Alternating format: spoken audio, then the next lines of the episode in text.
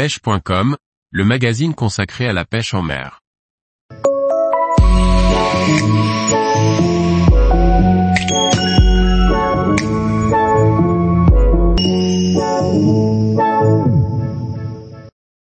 Pour trouver les brochets à l'ouverture, visez les bordures. Par Liquid Fishing. Au moment de l'ouverture du brochet, fin avril, en lac comme en rivière, les brochets sont encore sur les bordures pour plusieurs raisons. La priorité est donc d'explorer cette zone. Le brochet frais sur les bordures inondées, en février, mars, voire avril si la température de l'eau met du temps à atteindre les 7 à 11 degrés Celsius nécessaires. Une fois la fraie terminée, le brochet reste à proximité le temps de récupérer son énergie. Un peu plus tard, ce sont ces proies qui se mettent à leur tour à frayer en bordure, comme les gardons. Cet afflux de nourriture facile pousse les brochets à rester sur la même zone. À l'arrivée du printemps, c'est sur les bordures en pente douce que l'eau se réchauffe le plus vite, et donc que le brochet y trouve une zone de confort. À cette période, ils sont actifs toute la journée. En rivière, au moment de l'ouverture, les eaux peuvent encore être hautes. Le brochet reste en bordure et dans les amortis pour se protéger du courant. Il y reste aussi longtemps que les eaux sont hautes.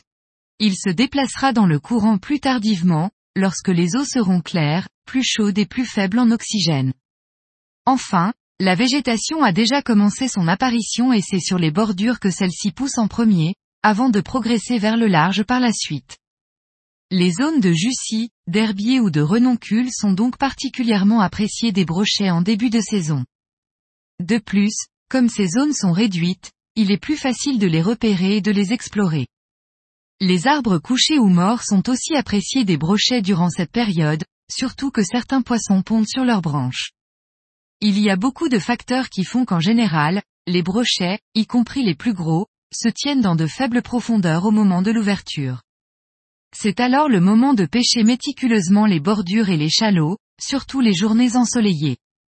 Ce positionnement peut se prolonger tant que les eaux sont hautes. Lorsque l'on pêche du bord ou en wading, il faut être discret et ne pas faire de bruit, car les poissons sont dans nos pieds. En bateau ou en flotte tube, il faut se tenir assez éloigné de la bordure pour ne pas passer sur la tête des poissons, mais suffisamment près pour être capable de lancer en bordure, car les brochets peuvent être même collés à celle-ci. Tous les jours, retrouvez l'actualité sur le site pêche.com. Et n'oubliez pas de laisser 5 étoiles sur votre plateforme de podcast.